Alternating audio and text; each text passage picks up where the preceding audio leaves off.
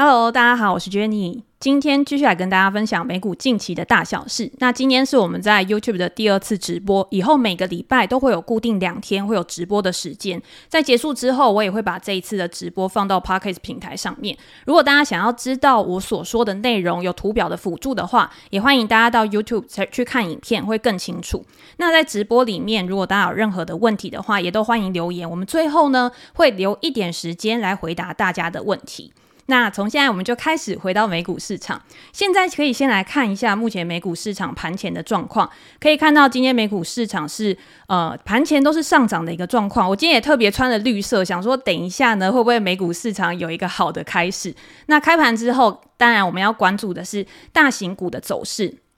这个礼拜呢，其实美股还是有非常精彩的财报要公布。除了财报以外，还有很重要的经济数据，像非农就业人数。另外呢，鲍威尔在这个礼拜也要登场，联准会的利率决议即将启动，所以这个礼拜还是有非常多的大事。那现在感觉市场上面最关注的，好像已经不是利率决议了，因为市场已经预期说这个月应该不会再有升息了。嗯，我们通膨看到都已经是趋缓的一个状况嘛，然后联总会最关注的一些指标呢，也都没有像之前一样有那么极端的走势。那大家关注的是什么呢？第一个当然是地缘政治的风险，第二个就是美债拍卖，在这个礼拜三的时候，他会公布他未来一两季的一个拍卖需求。可是这个数字呢，在八月份的时候，规模就已经出现了两年多来首次的增长。在十一月的时候，下一季度可能又会有再另一轮的增长，美债持续的供给上升，也会有可能增加市场上面的担忧，甚至是去推高殖利率，所以这个也是大家非常去关注的一个问题。所以我们可以看到，这个礼拜除了这件事情之外，Apple 的财报其实也很重要，像 AMD 在这两天也要公布他们的财报。今天呢，Apple 它也会有它最新的发表会，Scary Fest。它预计会发布一款最新的 iMac 跟高端的一个 MacBook，那会不会让市场有一些期待，或者是对于未来有一些想象？毕竟现在整个 PC 市场大家都说好像有回温的一个感觉嘛，可是到底会不会真的像大家想的那么好？还是未来因为消费收紧的关系，所以即便是你有新的产品出来，它可能还是没有办法去带动大家的买气。如果你去看 IDC 的一个数据的话，预计到二零二四年啊，整个 PC 的整体出货量大概就是四个 percent。那 Mac 已经算是整个 PC 市场里面表现的比较好的，所以也可以去关注它在最新的财报里面到底对于未来市场的展望是怎么样。不过以过去 Apple 的管理层他的一个习惯来说，你可以发现，管理层都是非常保守的一个状况，他不会告诉你未来一定会非常好，他可能觉得还不错，但是他不会有很具体的一些乐观的态度。那如果分析师的统计的话，他们也会觉得在这一季啊，可能 Apple 它的营收是不会比去年同期，甚至是比上一季表现的来得好。那大家也可以看到，最近 Apple 的股价可能也有比较显著的拉回，包括了美元的强势，对于像 Apple 这种。它海外营收比较高的公司啊，其实都会有比较大的一个影响。那 AMD 呢，我们要关注的当然就是自 Intel 之后，Intel 告诉我们 PC 市场回温，但是它的数据中心表现还是比较弱势嘛。可是 AMD 包括像之后的 In Nvidia 都有可能在 AI 领域这一块，它可能会对于未未来前景是更为乐观的。很多人会觉得 AMD 这一次的财报。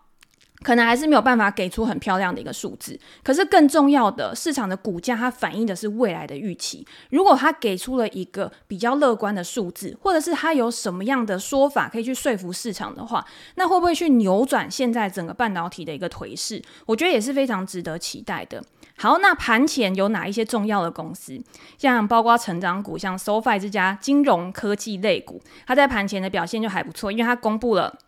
最新一季的财报，那它最新一季的财报是优于市场的预期，而且它新增的会员人数啊，它的贷款发放量也都比之前还要来得好，所以就会让整个市场好像注入了一剂强心针。那更重要的是，它预计说它二零二三年全年有可能会实现它的一个净利为正，是调整过后的净利，所以这个对于这些成长股来说会是很重要的一个催化剂。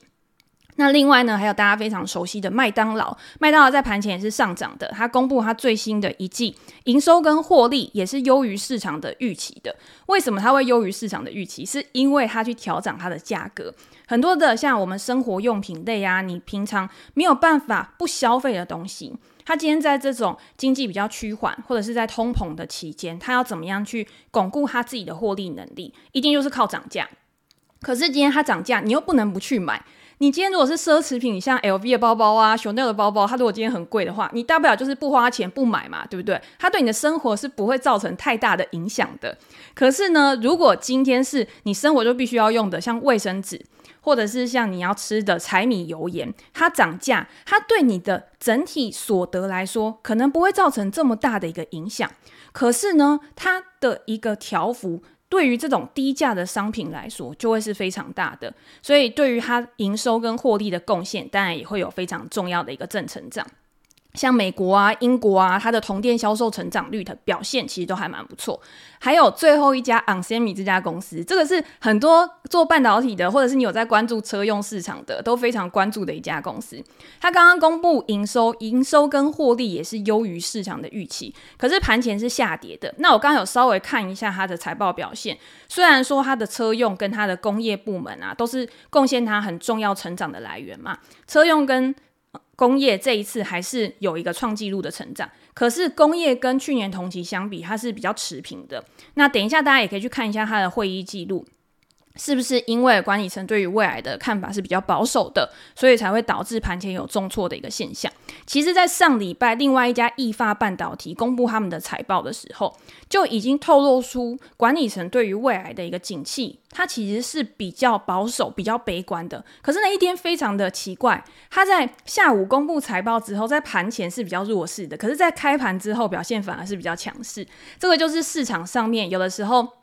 认知预期跟股价的反应，它可能会有一些时间上面的落差。你不可能完全去照着基本面去做单，或者是你也不可能完全照着技术面、完全照着动能跟筹码去做单。但是你自己对于这家公司应该要有一定程度的了解，你才可以有办法在更好的时间点去持有这家公司，去买入这家公司的股票。好，那我们讲完了盘前的一些重点之后，我们可以接下来来讲今天我们要跟大家分享的重点，也就是现在的经济看起来好像很好，通膨看起来好像也是在下滑，但是为什么股价好像就是不会涨的感觉？我们先来回顾一下上个礼拜的 PCE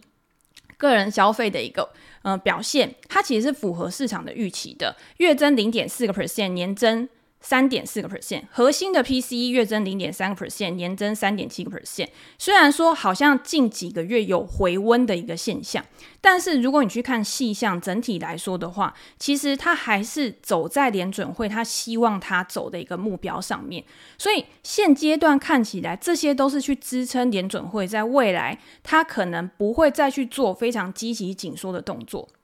而且你也可以看到很多的机构大佬啊，或者是经济学家，他都开始出来讲说，你今天如果再去升息的话，有可能真的就会让整个经济去陷入到停滞，甚至是通缩的一个现象。那你今天你应该要去想到这个货币政策带来的滞后性，你才有办法去做很好的一个平衡跟调整嘛。所以不是今天通膨还在高档，或者是未来有地缘政治风险，你就只能用升息的这个办法，再加上联准会它也会有其他的。政策操作，所以呢，目前看起来 PCE 这个数据已经不会是大家现在最关注的一个重点。那三个月的反弹呢，虽然说看起来好像是有要再升温，但是如果你去看近六个月的话，还是在一个下降的趋势。四月到九月核心的年化成长率是二点八个 percent，是低于之前的四点五个 percent 的，所以。如果你以比较短期，就是以这几个月的趋势来看的话，确实是走在一个下行的轨道上面。那不知道大家呢，对于这样子的一个说法，有没有办法去说服你说，现在的通膨危机已经解除了？那我们也可以看一下，在上一次联准会它的一个会议纪要，它公布出来它的预期的时候，它也把二零二三年的这个 PCE 核心的通膨啊，从三点九 percent 去调降到三点七 percent，就表示他也认为现在通膨是走在他们想要的一个路径上面，而且他们也认为说，在这样子的情况之下。不需要再做紧缩，他们现在已经是本来是说我利率还要更高嘛，现在是处在高档更长的时间，这个说法的改变呢，也会主导，也会去影响整个市场上面的预期。好，那除了 PC 以外，我们也可以看到，二零二三年第三季的 GDP 年增长率也达到四点九个 percent，这是一个非常高的一个数字。因为你在上一季的时候，这个数字还是在二点一个 percent 而已，直接到四点九个 percent 是近年的近两年以来的新高。当然，中间可能有一些可能像税收啊或什么之类的调整，但是你经把这些东西去剔除、去调整之后，它还是有达到两个 percent 以上。那主要呢，去贡献的就是像消费者支出、耐久财支出，其实每一个分项呢，都会都有它的贡献，像是投资啊，或者是今天政府的一个支出上面，其实都去支撑的美国第三季的 GDP 成长。好，那我们现在要讲一个很重要的事情，就是 GDP 经济成长率这个指标，它其实是一个落后的指标。我们知道过去这一季表现得很好，又如何？股市已经涨上来了，股市已经反映了经济很好的这个预期了嘛？那现阶段股市在跌什么？它有可能就是在反映未来有可能经济会趋缓，它的持续性可能没有像大家想的这么好，所以才会导致这这诶这一两个礼拜，不管今天是 S M P 五百指数，不管是纳斯达克指数，甚至是跟景气息息相关的罗素两千指数。因为中小型企业跟景气是更为敏感，联动度是更大的嘛，它的表现就是真的不好啊。那这些是不是就是我们未来的预期去反映在价格里面？我们可以看到 S M P 五百指数已经从之前的高点，七月的高点下跌超过十个 percent。那超过十个 percent，通常就是理论上面的修正。大家知道，二十 percent 就是。记录进入了技术性的熊市嘛？那十个 percent 就是进入到一个修正。虽然你说已经涨那么多了，我今天修正十个 percent，感觉好像也还好。但是如果你今天是在之前去追高的，那你现在抱着股票，你心里一定会想说：我未来到底是要继续抱下去呢？等它反弹，还是呢？我要在这边先果断的去做停损，看看未来到底会发生什么事情，我再去决定我到底应该要做什么样的一个策略。而且 S M P 五百指数，如果你今天用均线去看的话，它也已经跌破两百日均线了嘛。通常年线都会是一个蛮重要的多空指标，所以你会看到在上个礼拜它跌破的时候，嗯，周末就有很多消息说，诶，S M P 跌破了一个很重要的支撑。那如果今天再引发了下一波的卖压的话，有可能就会怎样怎样怎样，就会有很多很悲观的声音出来。那这个时候，我觉得大家可以去思考，你今天。你持有这些股票，你想要做的是短期的波段，还是长期的持有？如果你今天只是做短期的波段，那当然就是跟着动能走啊。价格往上，价格很强的时候，你当然就是去追高。可是，如果你今天你是想要去长期持有 ETF，或者是长期持有某一档公司的股票的话，那你当然就是要买在一个好的价格。你不仅要买一个好公司，你这个好公司还要买在一个好的点位。那这样子，未来它持续往上，它的估值向上提升的时候，你就可以跟着它的成长一起获利。那现阶段它已经修正十个 percent 了。那有一些公司，它可能它的贝塔值更高，它的波动更大，它拉回的幅度更大。那这个时候，你就会去思考这家公公司它处在什么样的产业，它的成长、它的前景好不好？它在这个产业里面，它的市占率有多大？它未来它可以有多少的成长率？去换算它的本益比、它的本益成长比。如果跟它过去相比，或者是跟同产业的公司相比，它是处在一个比较低估的阶段的话，那你现在就可以去分批布局啊，因为你就是想要买在一个好的价格嘛。所以我觉得这个是大家有的时候在想的时候，你不是只是听市场一个消息告诉你说，哦，跌破。两百日均了，所以现在是一个非常弱势的格局。你应该满手现金，你应该把你的股票卖掉。但是他没有想到，有一些公司它是持续在赚钱的，它过去十年都很稳定的，每年都带来现金流。这些公司是很好去做估值的。它既然过去十年可以维持那么好的表现，那在整个大环境或者是公司本质它没有太大的改变的时候，那是不是它的价格变便宜？它未来还是可以为你带来现金，它还是可以持续的去支付股息。美国有一些股息成长股，它可能每年六个 percent、十个 percent 的一个股息成长率。那其实对于投资人来说，他长期持有，他慢慢的去拿到这个股息的收益跟资本利得的成长。其实它复利效果、滚雪球的力量是非常大的，所以大家不要有的时候被新闻吓到。我觉得保持冷静真的是在空头市场里面非常重要的一件事情。好，那接下来就跟大家讲一个有趣的新闻啊。就跟他讲说，摩根大通的 CEO Jamie Diamond，他在最近呢也卖出了一百万股，大概价值一点四亿的股票。那之前大家都知道嘛，他就是语不惊人死不休。他常常讲说，哎、欸，殖利率到七个 percent 我都不会太意外，因为我觉得现在整个经济的状况，或者是整个呃美国的债务的状况，就是非常的糟糕，所以大家要为未来的灾难去做好准备。那前几天呢，我们也给我也有跟大家分享，他在公开的场合，他也有说，他说过去一年十八个月，联准会根本完全都预测市场预测错误了，所以现在他们应该要更小心，他们应该要去做好危机来临时候的准备。所以大家也会去猜测啊，你今天卖股票，你是看坏市场吗？因为毕竟你过去好像也都没有看坏股票嘛。还是因为其他的原因？那当然，大家知道很多的 CEO 他去卖股票都是因为税收的原因啊，可能他必须要去拿他的卖出股票的钱去做其他的资产配置，他也不可能永远都只抱着股票，毕竟他们的薪酬来源很大一部分就是这些股权的一个补偿，所以我觉得大家也不用去多做联想。而且如果你有去看 Jamie Dimon 他。自从去接掌了摩根大通之后，其实摩根大通的股价啊，算是蛮稳健，一直不断的在成长的。今年三月银行股的危机爆发之后，你可以看到这些大型的银行股、大型的金融股啊，他们受到的伤害是非常小的。诶，也不能说非常小哈，就是有受到伤害，但是他们去度过逆风的能力是比较高的，因为他们过去可能都有一些可能危机。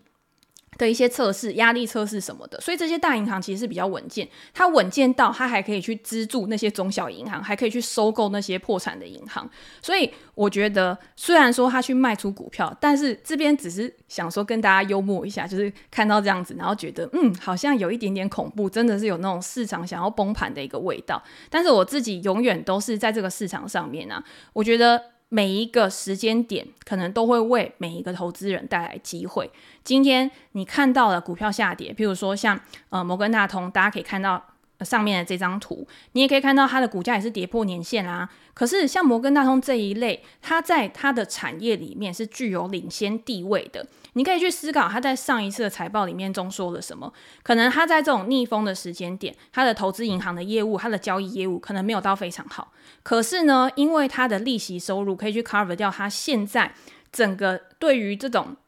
资本市场比较不利的一些环境，所以这个影响一抵消之后呢，它还是属于比较稳健的。那未来如果经济开始有比较放缓，或者是经济开始持续的收紧。第一个是利息维持在高水准，那还是可以为银行带来稳定的收益。第二个是，如果开始宽松的话，那资本市场是不是又开始重新活络？所以你会发现，这种一来一往的抵消啊，其实对于他们来说，我觉得只要他们的股价估值是在一个合理的阶段，你就不用太担心它未来的走势。最怕的就是这种成熟的股票，你还在高点去追高，那。这个就不是这些公司，就像一个老公公在路上走，他还是可以走到终点，可是你就逼他一定要跟年轻人一样，很快的去跑到终点。这个就是对于目标的一个认知不同，然后你给他错误的预期，才会导致的现象。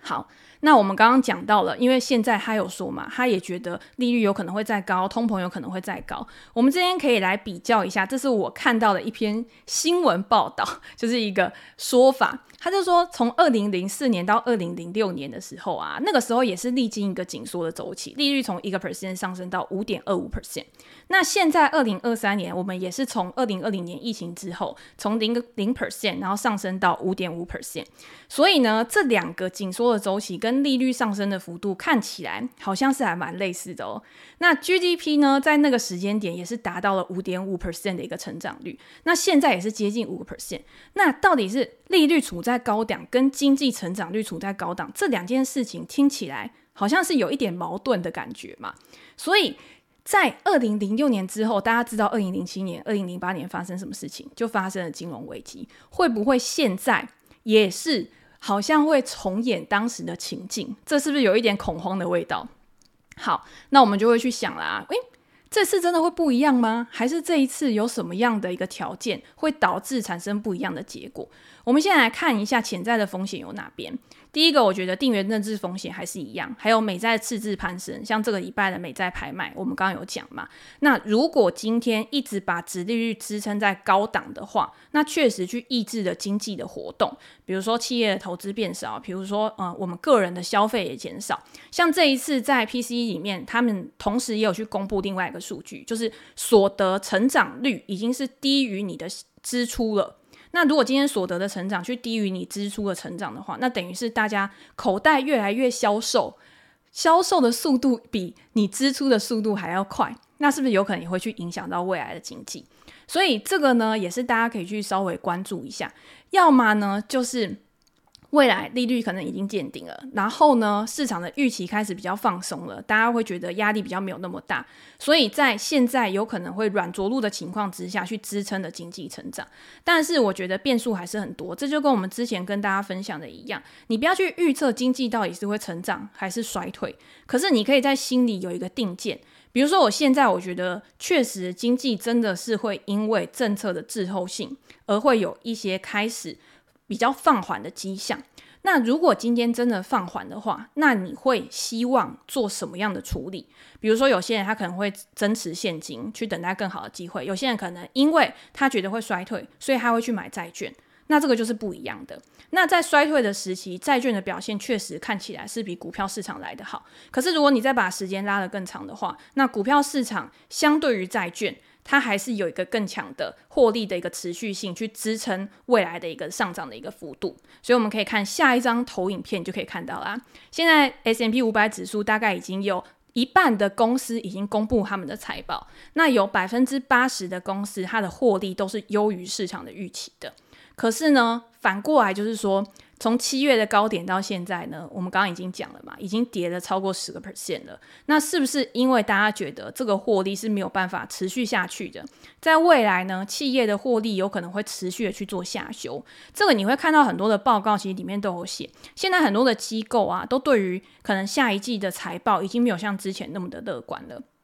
可是，在年初的时候，大家记得吗？年初的时候，大家对于财报也很悲观啊，结果财报出来就非常好。好，那现在他们对于财报比较悲观了，那会不会到时候出来也是优于市场的预期的？那我觉得现在这个阶段呢，你可能就要选股不选市。你当然以长期投资来说，你要买大盘的 ETF 还是 OK 的。但是如果你想要去配置个股的话，那我觉得估值、估值、估值。很重要，所以说三次。因为现在是财报季嘛，虽然说你会觉得财报出来好像如果优于预期，它反应没有特别大，可是低于预期呢，它跌幅就特别凶。那会不会是因为整个市场对于总体经济的恐惧感，去导致去加大了这个效应？那刚好可以提供给投资人其他布局的一个呃机会，我觉得是可以去思考的一个问题。那当然，个别的公司我们可能跟大家介绍财报，或者是我在我的专栏里面有跟大家去分析，可是呢，没有办法，就是在。一个直播里面就告诉大家说，哦，好，这家公司就是一定是怎样怎样，这家公司一定是怎样怎样。投资就是一个几率游戏嘛，你觉得上涨的动能，你觉得它未来成长的几率是高还是低？你愿意去为它的成长去下注多少？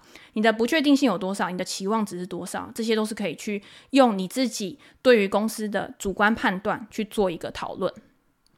好。那接下来我们也可以看到，如果你今天去看美国的科技巨头的话，像最近其实也是表现不一啊。譬如说 Alphabet 或者是 Meta，它的一个呃表现可能就会稍微差一点。可是像微软啊、亚马逊，它就会上涨。那大家会觉得说 AI 好像凉了，可是你有没有发现，在科技巨头这一次的财报里面，大家还是很关注他们在 AI 领域方面的一个表现。所以我觉得这个还是很重要的。那你相对于其他的公司啊，真的他们好像就没有像这个七大科技巨头那么的强势，可能因为他们抵御逆风的能力真的是比较差的。可是如果大家去看 S&P 五百指数，就是等权重的一个表现的话，它现在跟过去的估值其实是差不多，就是算在合理，甚至是有被低估的一个现象。那未来会不会科技巨头它有一个比较停滞整理的一个状况，然后让这些公司慢慢的去做跟上，还是在经济衰退的情况之下，他们也是跟着这些公司一起去下跌？那我们刚刚也有讲嘛，分析师去开始下调了盈余的预期，所以指数它其实就是因为这些预期去做一个反应的。我们可以看到 forward PE 呢，就是 forward 的。就是预期的 盈余开始有趋缓，就是没有再继续的那么乐观往上了。可是 S M P 五百指数它就是去先反应。好，那除了股票之外，我们现在去想了，那现在整个市场环境那么的具有不确定性，那我到底还有什么其他的选择？我们现在可以用一个机会成本的概念去做考量，比如说我今天投资在股票市场上面，我可以获得的报酬，我可以获得的殖利率，去跟我债券可以去获得的殖利率去做相比。现在债券的殖利率已经可以达到五个 percent 了嘛，所以它相比于股票，不管你今天是用股息的殖利率去算，或者是盈余殖利率去衡量公司获利能力的这个比率去算，看起来好像债券的吸引力确实是有把一些资金吸过去。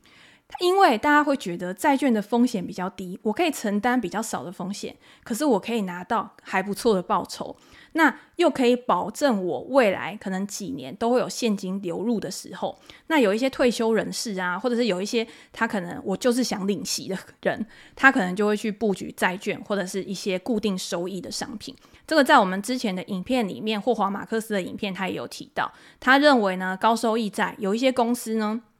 它其实是可以提供优于过去 S&P 500指数长期的一个报酬的，所以大家也可以到财经 M 平方的网站去看这张图。我觉得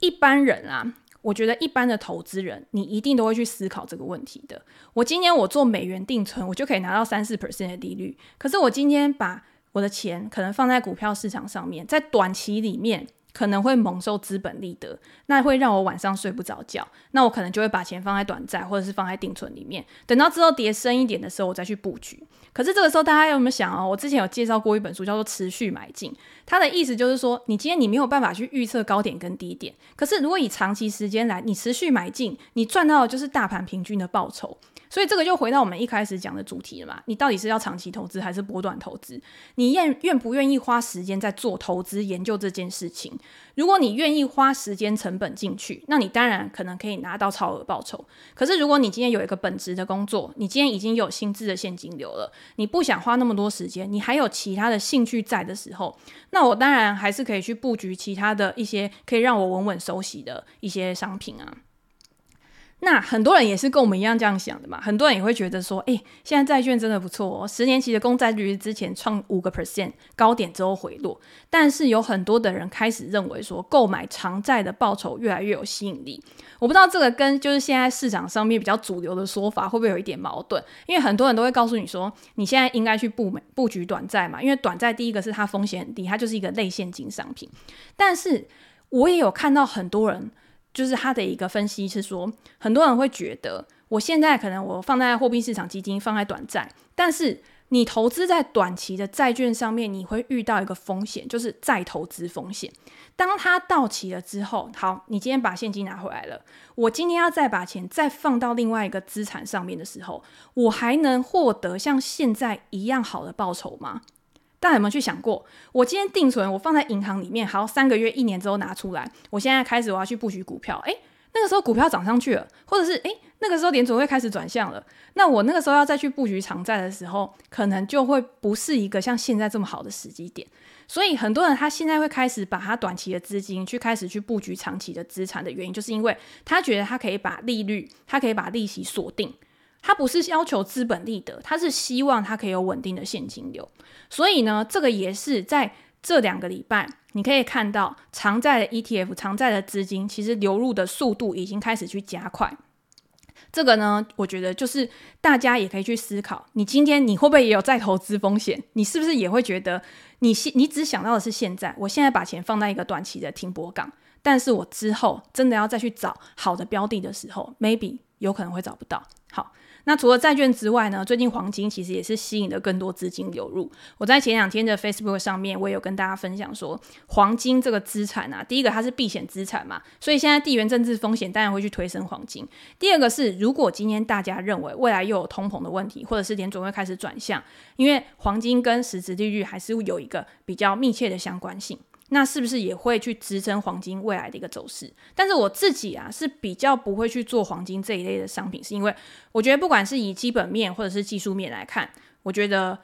至少在我的投资组合里面，我就是当黄金是一个商品，当它是一个避险的商品。但是呢，因为黄金的特性是它有保值的作用，但是它并不会孳息，它并不会给你带来未来的现金流。所以，如果你今天你希望你未来还可以有持续的现金流进账，或者是你今天你投资在某一个标的上面，某一家公司上面，你觉得它未来它的盈余也会随着通膨，也会随着美国的经济成长一起成长的话，那我觉得你现在你该考虑的可能就不会是像黄金这一类的商品，除非你也是想说你要有避险需求，你在你的资产配置里面，你希望去加入黄金这个商品，我觉得才会是比较重要的，才会去把黄金去纳入考量。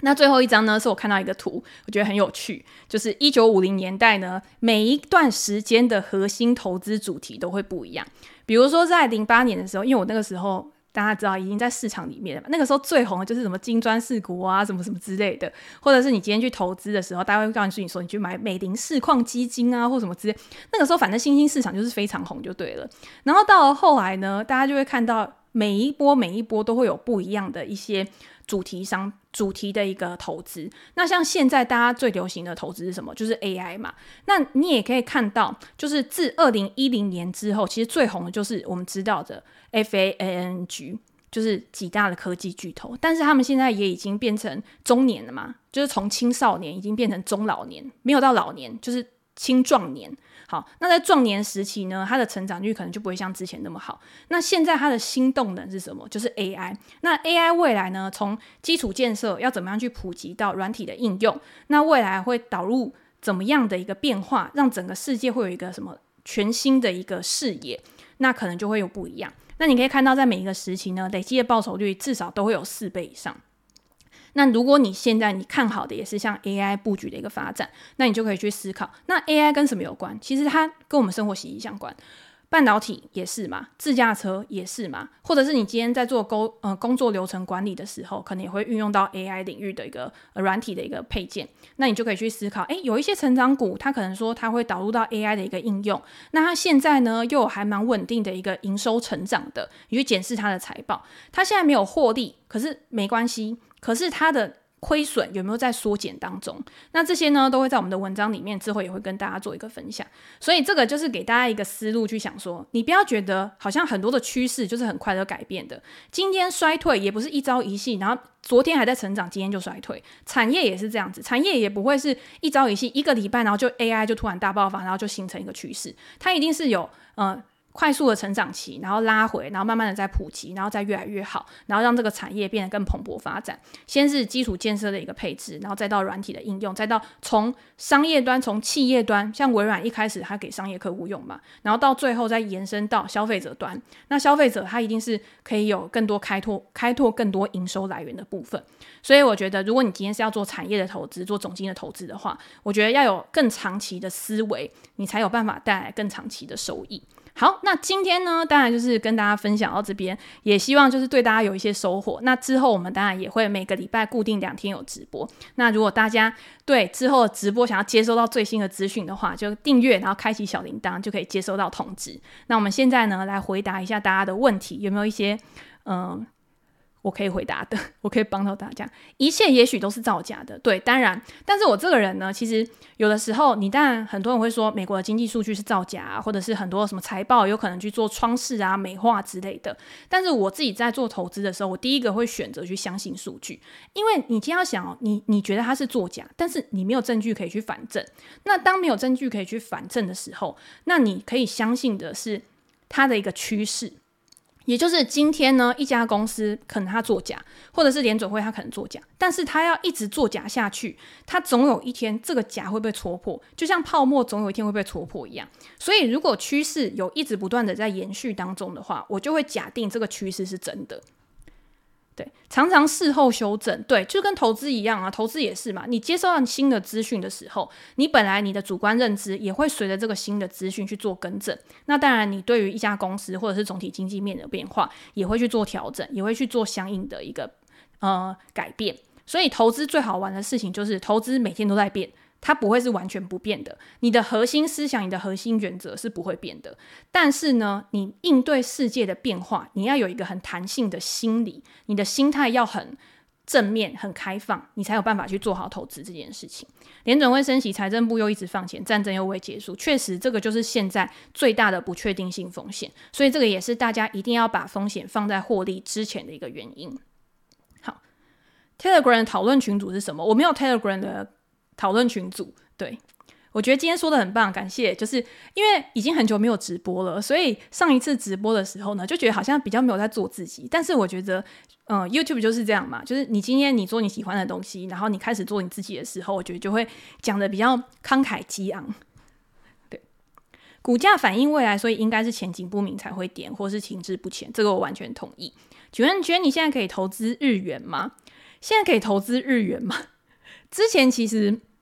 我觉得在。低点的时候，我觉得你今天要投资日元，当然你就要去看它的货币政策。那这个礼拜呢，日本它当然它央行也会有一些重大的一些宣布，所以我觉得这可以关注，这可以在我们下一次直播的时候再跟大家做比较深入的一个讨论。对，觉得你跟我结好，好。那今天呢，问题大概就是这些。那也很高兴，就是也很感谢大家的参与。那如果大家有任何的问题的话，也可以在留言的地方跟我说。那我们在之后的呃影片里面或者是直播里面，我们都可以再拿出来跟大家做一些分享，或者是分享我自己的经验啊什么的。好，那今天就先这样喽，拜拜。